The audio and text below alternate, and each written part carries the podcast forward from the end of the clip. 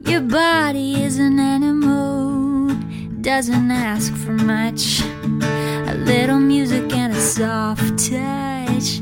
Why don't you let it out to play? Your heart is in a bird cage, singing in your chest. You wanna shut it up, but give it a rest. You're gonna die one. Oh, yes, we are, ladies and gentlemen. So live while you can.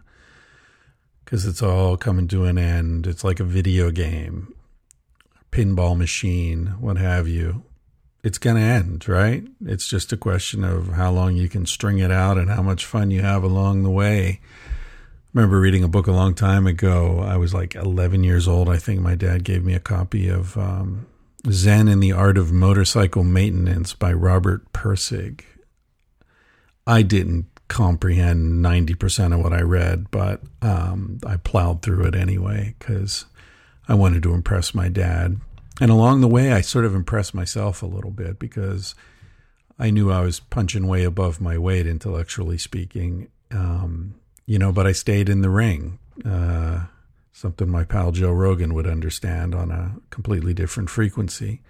But um, there's something about that. There's something about facing the unexpected, facing something that's intimidating or frightening, and um, and sticking to it.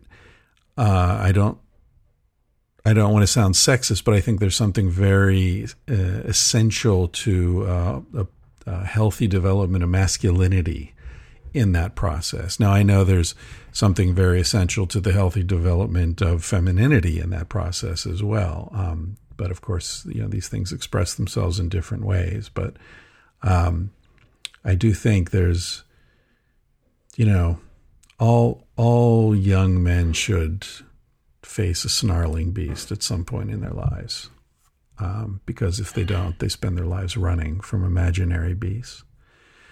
Anyway, this is the second episode of Talking Out My Ass, and there I go. I'm already doing it. Uh, I last episode left you at high school. Uh, finished high school in Cazenovia, New York, 1980. And largely because of the silliness that I told you about in that episode with uh, my ex girlfriend dropping my sorry ass and me getting all freaked out about it and depressed and negligent of my college um, applications, I ended up going to a place called Hobart College, which um, was, in most respects, you would say it was like a safety school. Uh, it was it was one of the only schools I think I actually applied to.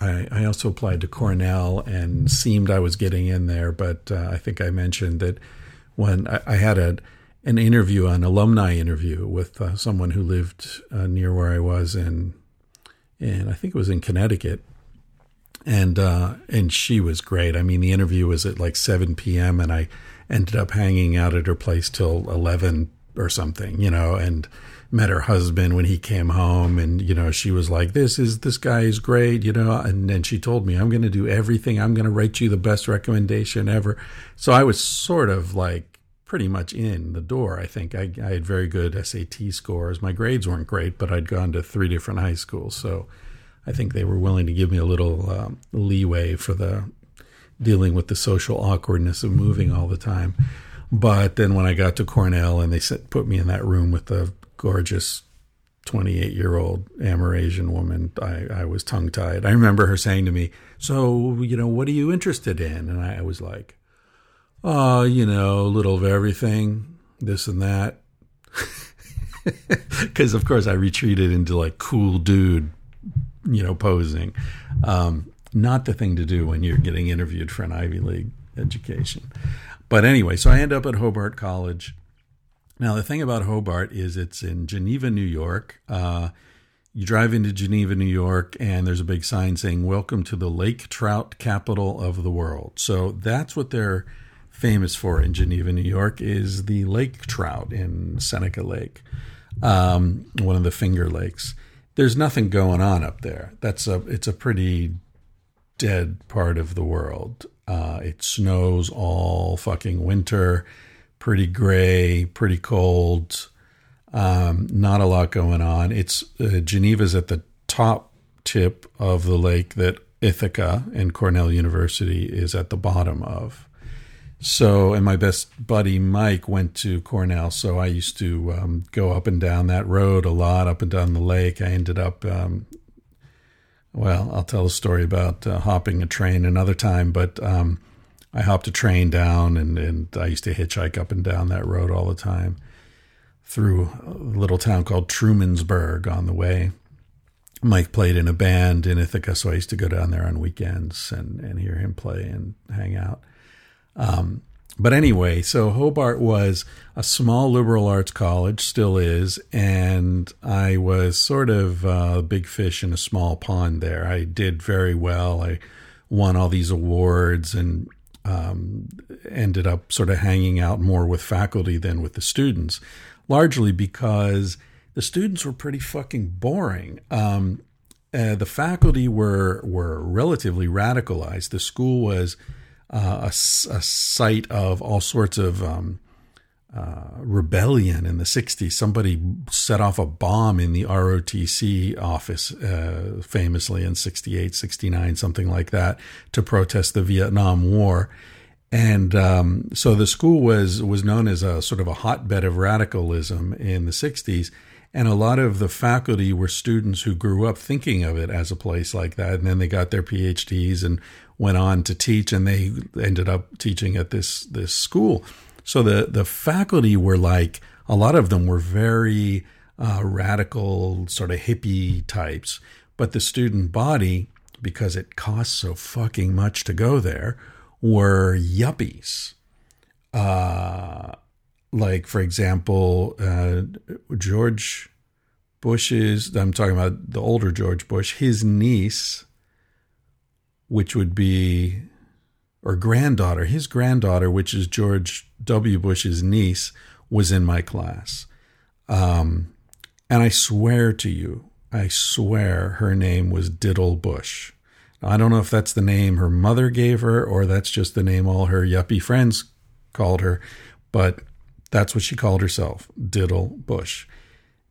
Yuppies are not known for their sense of irony, uh, needless to say. Another guy in the class was uh, the heir to the Spalding fortune. I don't remember what his first name was, but I remember he sort of was a legend because he showed up in class the first day of freshman year with his uh, male secretary to take notes for him. right. Uh, I don't think that guy made it through college. I think he drove his car into a tree at some point. Um, a friend of mine knew him pretty well. And in fact, I think she slept with him uh, sometimes. And she told me that he slept with a pistol under his pillow and he had bags of coke everywhere. And so it was that, it was that kind of school, like rich, spoiled, lazy kids who either weren't smart enough to get into an Ivy League school or just too fucked up, you know, fuck ups, lazy, lazy, stupid, whatever they were. They ended up at Hobart. So that's where I was. And so I was, uh, I sort of stood out because I, I cared. I was interested in ideas and these books that they were assigning. And I was, you know, I would participate in conversations. And so I really started to thrive there. And again, what's the lesson? The lesson is, you know, you don't get what you want. Uh, what's the Rolling Stone song? You can't always get what you want, but you get what you need, right? You find sometimes you get what you need.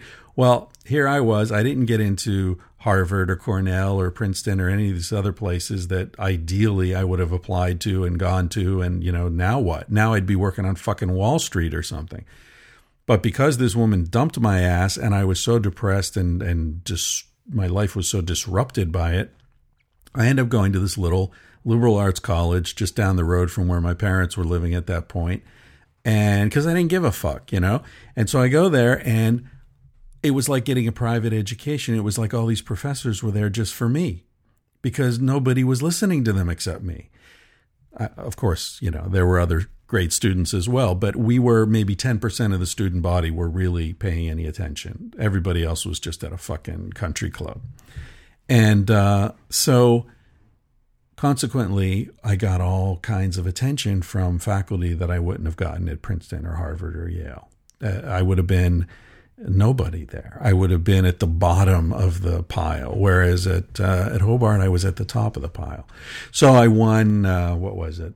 I won the freshman year. I won the award for the best student in the humanities, and uh, I got invited out to dinner by various faculty members, and got to be friends with with several of them, and became very close friends with the head of the English uh, and American Studies departments. Um, a guy named Eric Patterson, uh, who became really my closest friend in uh, many ways, and someone that uh, that I loved uh, a lot as a, as a person. He was um, incredibly generous with his knowledge. I know this is a guy who had graduated at the top of, of his class from Amherst his father was the president of University of Massachusetts. Uh, he went to Yale, got a PhD at Yale, and then was teaching at, at Hobart. And uh, when we became friends, he was in the process of getting tenure, which, as you know, means you can't be fired for practically anything uh, short of, you know, killing someone or maybe fucking a student or something. But um, he uh, and I, I, don't want to talk too much about him. There's no way to tell this story and and hide his identity because anybody could just go to the website and find out who was the head of the English department in those days. And it's a small school; there there are no secrets. So it kind of restricts how much I can really say because I don't want to invade his privacy. Um, but we became very very good friends, and um, the point being, I'm I'm going to move. I'm not going to spend a lot of time talking about Hobart. Uh, what happened was I was there freshman year, did very well. Sophomore year, I was chosen to be a resident advisor, which was a big honor because normally your second year you're not going to get that position. Um, but they gave it to me. I was there, and I was sort of like if you ever saw that show MASH uh, Hawkeye Pierce. That was that was my model. That was who I was sort of modeling myself after, like the really good student who still causes lots of trouble, but they can't fire you because you're the best surgeon. That kind of thing. I got in trouble constantly there. I did all sorts of crazy things, uh, ranging from property damage to uh, serious drug offenses um, to uh, refusing to pay part of the bill for the food program because I thought it sucked so bad, and that caused a big to do, and they threatened to kick me out of school and all sorts of crazy shit. But anyway, so then sophomore year, I'm I'm raising all this hell, and somewhere in the process, I found I was reading the student handbook for some reason. I have no idea why, but I was reading the official student handbook, and I found that according to the rules in that handbook, I could actually graduate on time and still skip a year. There was some, like I had already done the number of credits needed for the major. And then, you know, like there were like you have to take these certain core courses and da da da. And just by chance, I had done all these things you needed to do. So I looked at it and it was like, wow, wait a minute. I don't have to be here next year. I could just fucking take off. All I had to do my junior year was write this big essay that uh, everybody had to write, the baccalaureate essay or something. Other than that, I didn't really need to be there. And my parents were paying out of pocket for this school, very expensive. And um, so it's like, well, fuck it. So I went to the dean and I showed him this, and he said, uh, well, this can't be right. I said, well, I don't know. Show me where it's not right. Well, I guess, well, I guess that's true, but really you shouldn't do this. Well, I'm doing it. So I did it. They immediately rewrote the handbook, changed the rules so nobody else could do it. But that's why my junior year, all I had to do was write this essay. So I hung out, worked on the essay uh, for the winter, and then in like, I think March, I decided I was going to go to Alaska because I wanted to see the last frontier, right? I wanted the experience of seeing a frontier. So um, I was at the school, but I wasn't enrolled, and I turned in the essay, um, got that approved, and then I was free to go. So the last day before I was going to leave, um, I the last thing I did at school was I went to my friend Eric's uh, guest lecture. There was another teacher who was teaching a class on the 60s, and Eric was going to be giving a lecture about the Mansons because at Yale he had done his master's work about the Mansons, and in fact he had established um, a relationship with Squeaky Fromme, who was in the Manson family uh, in prison, and they'd exchanged letters and stuff, and he'd used that in his research, and so he was sort of an expert on the Mansons. And th- the deal was that I was going to leave in March, or yeah, it must have been March, and I was going to go across the country. I had a Greyhound bus ticket from uh, Geneva, New York, till till somewhere in, in Minnesota or or Montana or something, and then I was going to hitchhike from there uh, to Seattle and catch the ferry that goes up the Inside Passage from Seattle north up into Canada and then eventually to Alaska at the top of the of the Inside Passage. Um, so I went to to hear Eric's uh, guest lecture in the '60s about the Mansons,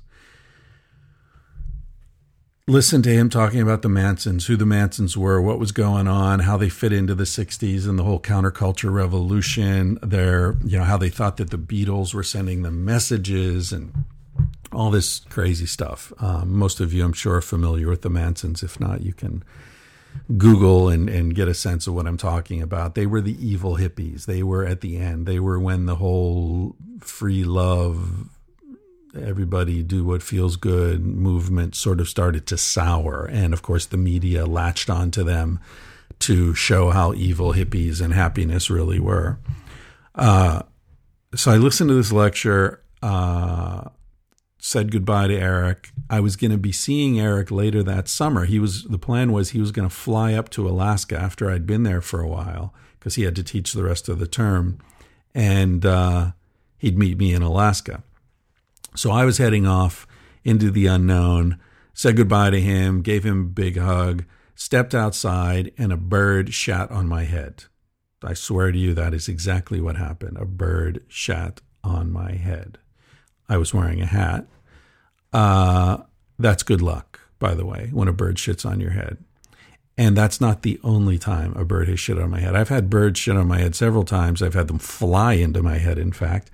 Um, but another time that a bird shot on my head was similar to this in that it, I was leaving on a major trip. Another bird shot on my head. Very strange. Anyway, so I leave, get on the bus, do this epic journey across the country. Finally, weeks later, get into Seattle, staying with someone in Seattle. I can't even remember who it was. It was a friend of a friend, but I don't remember who the friend was somehow hooked hooked me up with these people in Seattle who were willing to let me stay at their place for a few days. The only thing I remember about them was that the woman who was living in this place, they were they were young, they were in their 20s. They were a couple years older than me, but the woman who was living there made art by putting pieces of fish inside these plastic uh, um, vacuum packed thing. She had a vacuum pack. She put pieces of fish in and vacuum pack it and then like frame this thing and put it on the wall and then inside the plastic the whatever fungus was in there would start to eat the fish and start changing color and stuff. So her art was this disgusting, disintegrating pieces of fish head and stuff in this uh, vacuum packed plastic. so I don't know. Maybe she's a famous artist now. I hope so. Uh, anyway, so I stayed with them for a couple of days, and then I went and got on this boat, uh, the ferry going up to to Alaska. Now, listen, this is a great way to travel. Um, because now, of course, there are people who have rooms and you know they have their little beds and all this stuff. But on the deck is uh, there's a roof and under the roof are those space heaters like you get in a bar sometimes when it's cold you know just these um you know like glowing bars right uh so that radiates down and everybody just sets up their backpacks their sleeping bags their you know their Therm-a-Rest air mattresses and it's this big area it's like the size of a gymnasium or something and it's just full of people camping out and so it's just and it's great. There's people playing guitar, hand, handing you know bottle of booze around, you know joints, whatever. Really a cool, fun place to be, um, and and people are happy and it's high energy. Why? Because they're they're heading off to Alaska, right? This is 1983. So a lot of people would go up to Alaska, especially young people like me, would go up to Alaska, look for work on fishing boats or in canneries or whatever. That's what I was doing.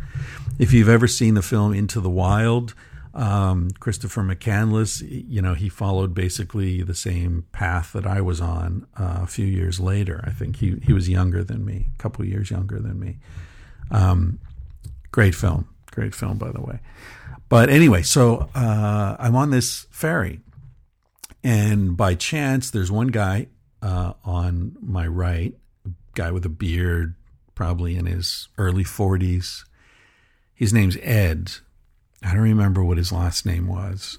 Um, and for reasons you'll soon understand, I probably wouldn't say his last name even if I could remember it. But his name was Ed. He was from Oregon. He was a fisherman and a carpenter. Really nice guy. And he was fulfilling his life dream of going to Alaska and fishing. He had a, a, fishing rod with him, a really nice graphite rod. He had a, all his flies, or I don't remember what. I'm not a fisherman, so I don't really know, but I, I know he was very proud of, of all the gear he had with him. And uh, he had some really nice weed that he'd uh, grown himself, these really nice trimmed buds, and he had them in a one of those round um, cookie tins and uh, yeah, so he had that cookie tin full of prime bud. And then on the other side of me was this smoking hot blonde woman, Becca. And she was from Hawaii. And she had this big backpack, like half the size of her body, uh, just stuffed. And um, and she had her sleeping bag and her pad and everything strapped on the outside of it. And so we ended up spending a few days uh, and nights on the ferry. We got to know each other pretty well. Ferry's cruising up. We're all getting high and watching the landscape go by the killer whales, the bears on the shore, the bald eagles. Beautiful place to be. Cruising along. And Ed and Becca have a vibe going. Becca was way out of my league, and I didn't even, you know, there was no chance. But Ed, uh, you know, Ed was a man. Ed, Ed had, you know, he had some property. He was a, he was a, he was a dude, and he was a real sweetheart too. And uh, he and Becca got, you know, I don't know if they they made out or I, I don't remember, but I remember we got to this town, Petersburg and the ferry stopped there for a few hours, and uh, Becca got off there because that's where her brother was. In fact, I, I, guess I can mention the mystery of Becca's backpack is uh, after a couple days, Ed and I noticed she never opened it, and she wore the same clothes every day. and so finally, one of us said to her, "Becca, what's what's up with the backpack? You never open it. You never change your clothes. What's going on?" And uh, the secret was that the backpack was full of Hawaiian weed that she was delivering to her brother, who was a former Navy SEAL, who was a fisherman in in uh, in Alaska, and uh, you know he was selling the weed for Alaskan prices. So it was prime Hawaiian weed that she had brought in, and uh, you know he was going to make a bunch of money selling it because everything in Alaska costs like five times as much as anywhere else because it's all coming in on boats and planes and stuff. So the whole economy is just um, ramped up.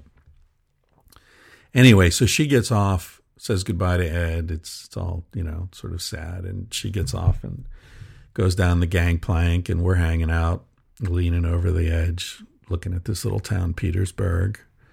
And Ed says to me, You want to check out Petersburg?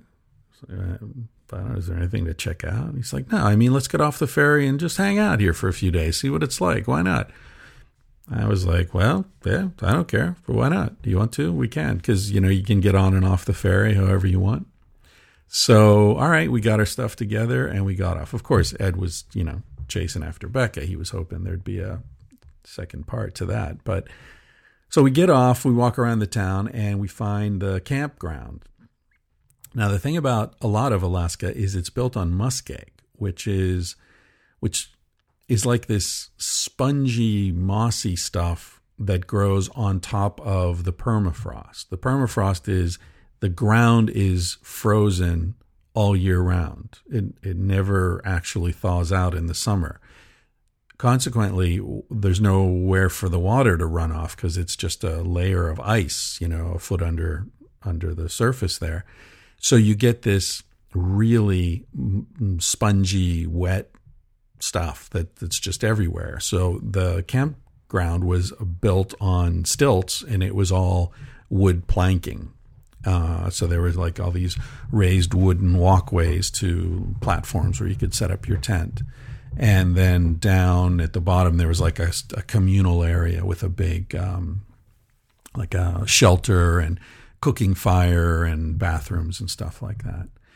And uh, so we found this place and we set up our tents and uh, we hung out there for a few days. As far I, I don't think uh, I remember Ed going and hunting for her and asking around, but I don't think he even found where her brother lived. I, I don't think there was anything ever came of that. But so we're hanging out in Petersburg and um, and one night I remember we're hanging out in I think it was in Ed's tent. He had a big tent. I had like a small dome tent, but he had a bigger tent. We were in there hanging out, and you know he would roll up some a doobie or something from this weed he had, and then he took the the lid of that cookie tin and he had some rum, and he would put rum in and then a little lime juice and sort of swirl it around like he was panning for gold, you know and then we'd uh, sip the rum from the edge of the cookie tin. So it was nice because then at the end you'd close it up again and you'd have this mixture of the smell of weed and rum and lime juice, and it's kind of a nice mixture. Anyway, we're hanging out. I had turned Ed on to Bach, um, because now remember I'm a pedantic little intellectual fuck all right, at this time. I, I'd won all these awards at school. I was friends with the faculty. I was everybody's favorite student. I was writing all these brilliant essays and blah, blah, blah. And um, in fact, I was another friend uh, who I met through Eric was a guy named Andrew Harvey, who was the youngest person to ever be a full professor at Oxford. Now, get your wrap your head around that. That's like since 1260 or whenever Oxford was founded. This guy was a genius. And uh, between Eric and Andrew and the support of other professors, I was on the track to go go somewhere and get a PhD. Some, you know, now it would be Princeton or Yale or Oxford or somewhere.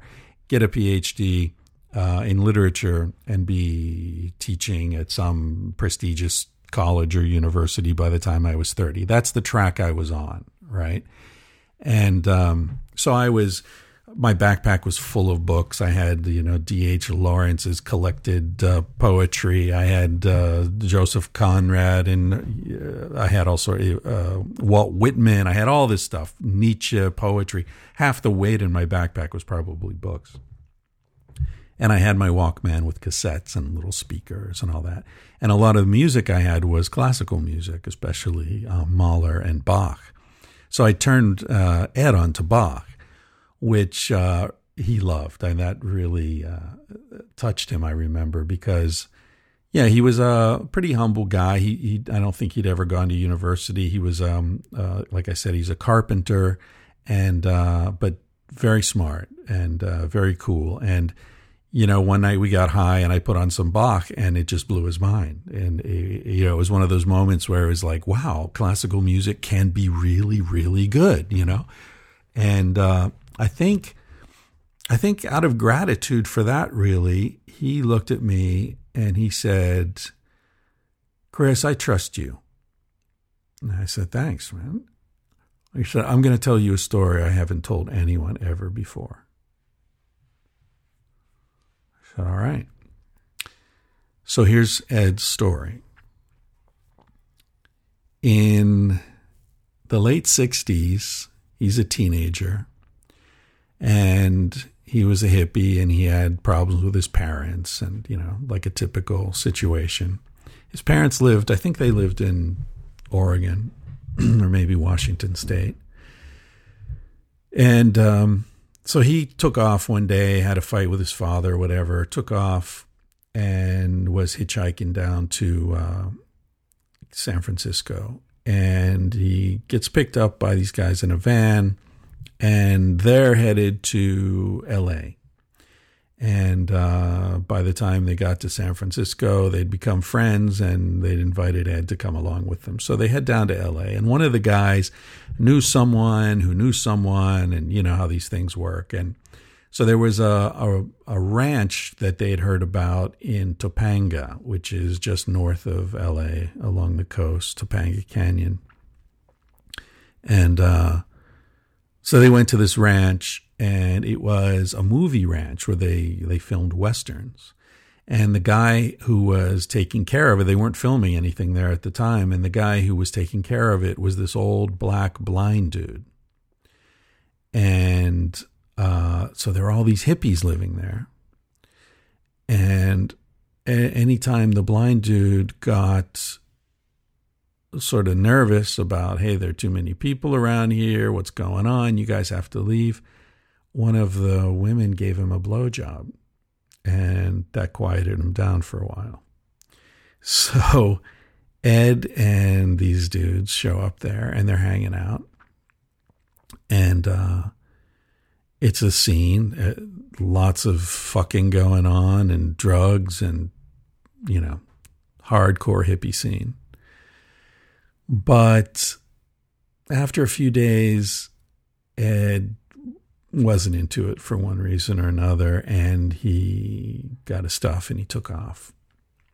And in fact, he took off in the middle of the night because there was a bad vibe with uh, with some of the people there. I don't remember the details, but I remember he it was like, yeah, I got to get out of here, and he just sort of grabbed grabbed his stuff and took off in the middle of the night. So uh, he hitched back up north and got to his parents' house a few days later, and um, he was walking up the driveway. And they saw him from the window, and his father got in the car, drove down to the end of the driveway, and said, You're not welcome here. We never want to see you again. And he drove back up. And had no idea. They thought, well, we had a fight, but that was, you know, two weeks ago. So he went to a friend's place and the friend said to him, Dude, what the fuck is wrong with you? he said, I don't know. What are you talking about? It's like, Dude, you fucking robbed your own parents' house? Ed said, What are you talking about? I didn't rob my parents' house. He said, Well, somebody robbed your parents' house. They trashed the place. They stole the TV. They stole this, stole that. And they found your t shirt lying on the kitchen floor and it was the shirt that you were wearing when you left, so they know it was you. It's like what? I, I didn't rob my parents' house. I don't know. I've I've I don't know. There's a mistake. So he calls the cops. This is uh, Thursday. Calls the cops, tells them the story. Don't know what happened. I didn't rob my parents' house. I don't know what's going on. And the cops say, all right. Well, listen, it's really busy today. Um, we're not going to be able to get to you till Sunday. Why don't you come in on Sunday and we'll talk about this? Strange. Okay, fine. So, what happened? They traced the call. They tailed him from Thursday till Sunday. They were following him. Here's the story. What happened was those people he was living with for a few days in Topanga was the Manson family. While he was there, they went out and killed Sharon Tate and uh, the LaBlanchiata, LaBlanchiata people. That was the helter skelter. If you Google Manson's, that's what you're going to see. Roman Polanski's pregnant wife. They killed her and they wrote Helter Skelter on the refrigerator because they thought the Beatles were sending them messages and they were triggering the uprising of the blacks against the whites. funny for a bunch of white hippies to think that they were the the uh, the trigger of black rebellion, but that's what they thought. They thought that the song uh, "Blackbird Singing in the Dead of Night" was the Beatles telling pe- the the black Americans to prepare for revolution, and that they would send them the message through the Mansons when it was time to to arise. Anyway, they were the Mansons. They went out, they killed all these people. That night, Ed disappeared. They thought Ed knew what they had done, so they were going to track him down and kill him before he told anybody. They knew where he lived. I don't, I don't remember how, if they found ID or whatever. And they went to his parents' house. They didn't find anyone home. They didn't find Ed, so they trashed the place and robbed it. Ed had left the t shirt in Topanga Canyon. They had it with them. They threw it on the floor to make it look like he had done it. So that's what's Ed's that was Ed's story. Ed tells me that story. He says, I've never told anyone this story because the Mansons are so intense. The whole feeling about the Mansons is so intense that if anyone knew that I had anything to do with them, I'd get kicked out of town. I nobody, no woman would see me. I'm I wouldn't be allowed to, to, even have a job. It would, it, you know, I can't defend myself. And it turns out, he says, I'm in all those fucking books about the Mansons. They mention me as being a member of the Manson family, but I wasn't. I was just some fucking hitchhiker who spent a couple of nights there. And this is this is the true story. Holy shit. All right. So the next day, I go into town in Petersburg and I call my buddy Eric. Remember Eric, who's teaching at Hobart, who the last thing I had done when I, before I left Hobart was to go to his class on the Mansons. He's an expert. So I'm talking to Eric and he's saying, Well, how's Alaska? What's going on? How is it? Well, uh, I can't wait to hear. And I said, Oh, it's great, man. I met this great guy. His name's Ed, whatever, whatever his last name was and uh, we've been uh, hanging out. And he's he's a very interesting guy. And Eric says, "Oh, that's funny. There was a guy with that same name who lived with the Mansons." I say, "Yeah, that's him." so that's my first, you know, sort of uh, hint of the adventures that are awaiting me on there. Uh, and also, I like the you know the circular uh, the, the way these things reconnect. You know, the whole Manson thing. So appendage to this, sort of a, an addendum. Um, Ed took me fishing. A couple days later, we went fishing, and it was spectacular. I still remember we were in this this inlet, and it was sort of dusk, and so the the pine trees across the inlet were really dark and there were so many bald eagles around. It was uh, mating season, and bald eagles are chasing each other, flying through the trees. They're huge. I mean, six foot wingspans, massive, and they make this bizarre noise when they're chasing each other around. You know, mating, courtship behavior. Um, and across the inlet, you could see whenever uh, a bald eagle came in to land and it flared its tail feathers, it popped like a flashbulb against those dark trees. These pops of just white flashes every time an eagle was landing. Ed cast his first cast in Alaska, his dream go to Alaska and go fishing. First cast, he caught a salmon, big, big salmon, two and a half feet long, probably. Unbelievable. He was singing and dancing, jumping up and down. He was so fucking happy, I remember. And he was a stickler he never wanted to deal with any cops or anybody because, of course, if they run his name, you know, all this weird shit comes up and he's got a real complicated life. So even though we were in Alaska in the middle of nowhere, he wouldn't let me cast because I didn't have a license. He, you know, he was apologetic. He would have been happy to let me, uh, you know, cast a, a, line in there, but uh, without a license, he wasn't going to risk it. So, and that was fine. I was just hanging out with him. So, first cast in Alaska, he catches a big, beautiful salmon, reels it in, bashes its head against the rocks, which freaked me out because I was a vegetarian at this point. Uh, and I remember Ed had a good laugh at that. You know, I was this vegetarian pansy on my way up to, uh, you know, commercial fish or or gut fish or whatever for the summer, and and I couldn't bash a salmon's head against the rocks.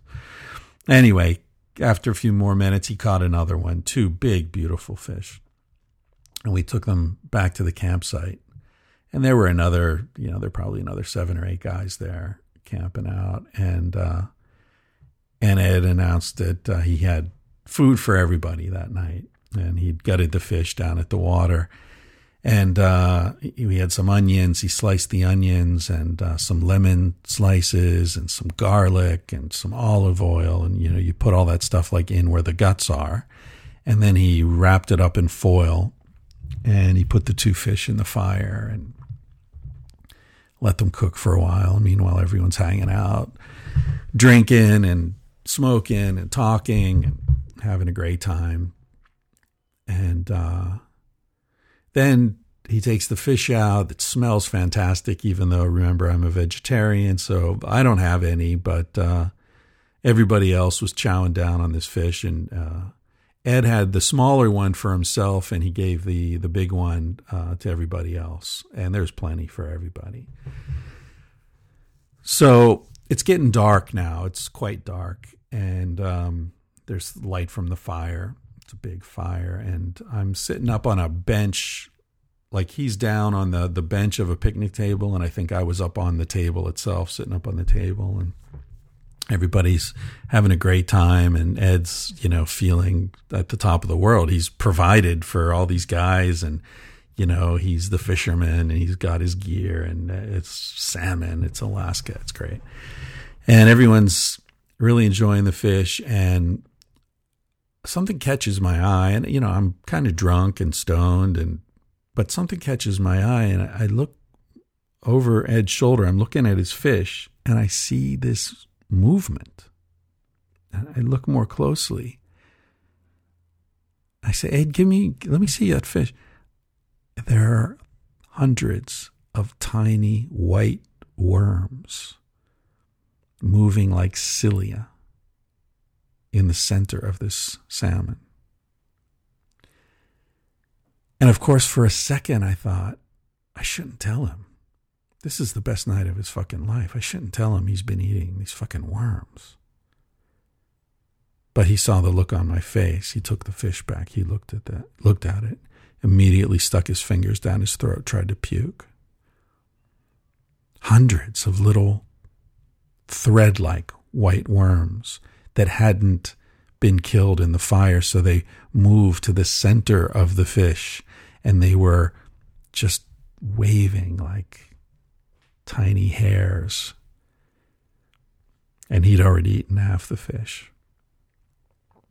Tried to puke, couldn't puke, grabbed a bottle of tequila somebody had and just chugged it. Half a bottle of tequila straight down. The other fish was fine ruined the party. Needless to say. The next day, he went into town uh, to a doctor, and the doctor said, Ah, yeah, it's no big deal. It's, I don't know what it was, but uh, yeah, it's probably no big deal. So, two of the guys that were there that night were um, Rob and Brent. And um, Ed wanted to hang out in Petersburg, and and I guess he still wanted to chase after Becca a bit, but I was going north further, and uh, so I left the next day with Rob and Brent, and uh, I'll talk about what happened with those two in the next episode. But um, after the whole trip was over and I was back at college, uh, I I sent a letter to Ed because I had his he he had given me his address. I sent a letter asking how he was, and he wrote back and he said that um, uh, he started shitting blood a couple days after that, and had to be flown uh, by emergency medical helicopter to Seattle. Had had surgery, uh, emergency surgery, and um, he'd been in the hospital for a couple of months and he was back home now but he still couldn't work and the doctors really didn't know what to do. And um, I wrote to him a couple times after that, and never heard from him again. He said, Baby, what's a big deal? Feel what you wanna feel. Say what you wanna say. You're gonna die one day. For example, I could kiss you just because I want to. What's the difference if you turn away? I'm gonna die one day. Why do you waste your time thinking about your reputation? Trying to meet an expectation, wondering what they're gonna say.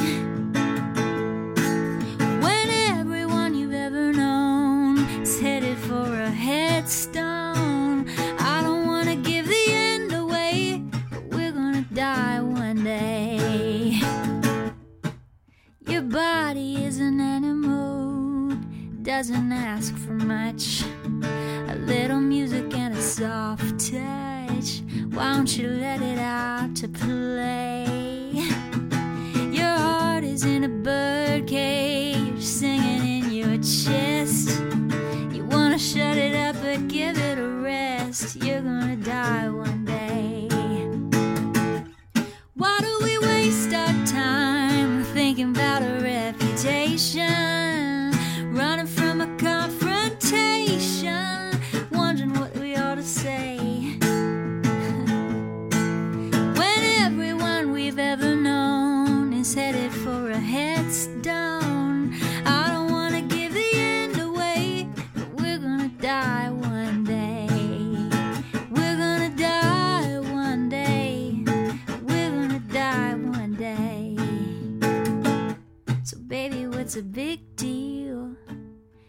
You wanna be free, say what you wanna feel. Spend the night with me. I'm gonna take you up in my arms. And if we must go down, we'll go singing to the smoke alarms. We'll dance into the ground.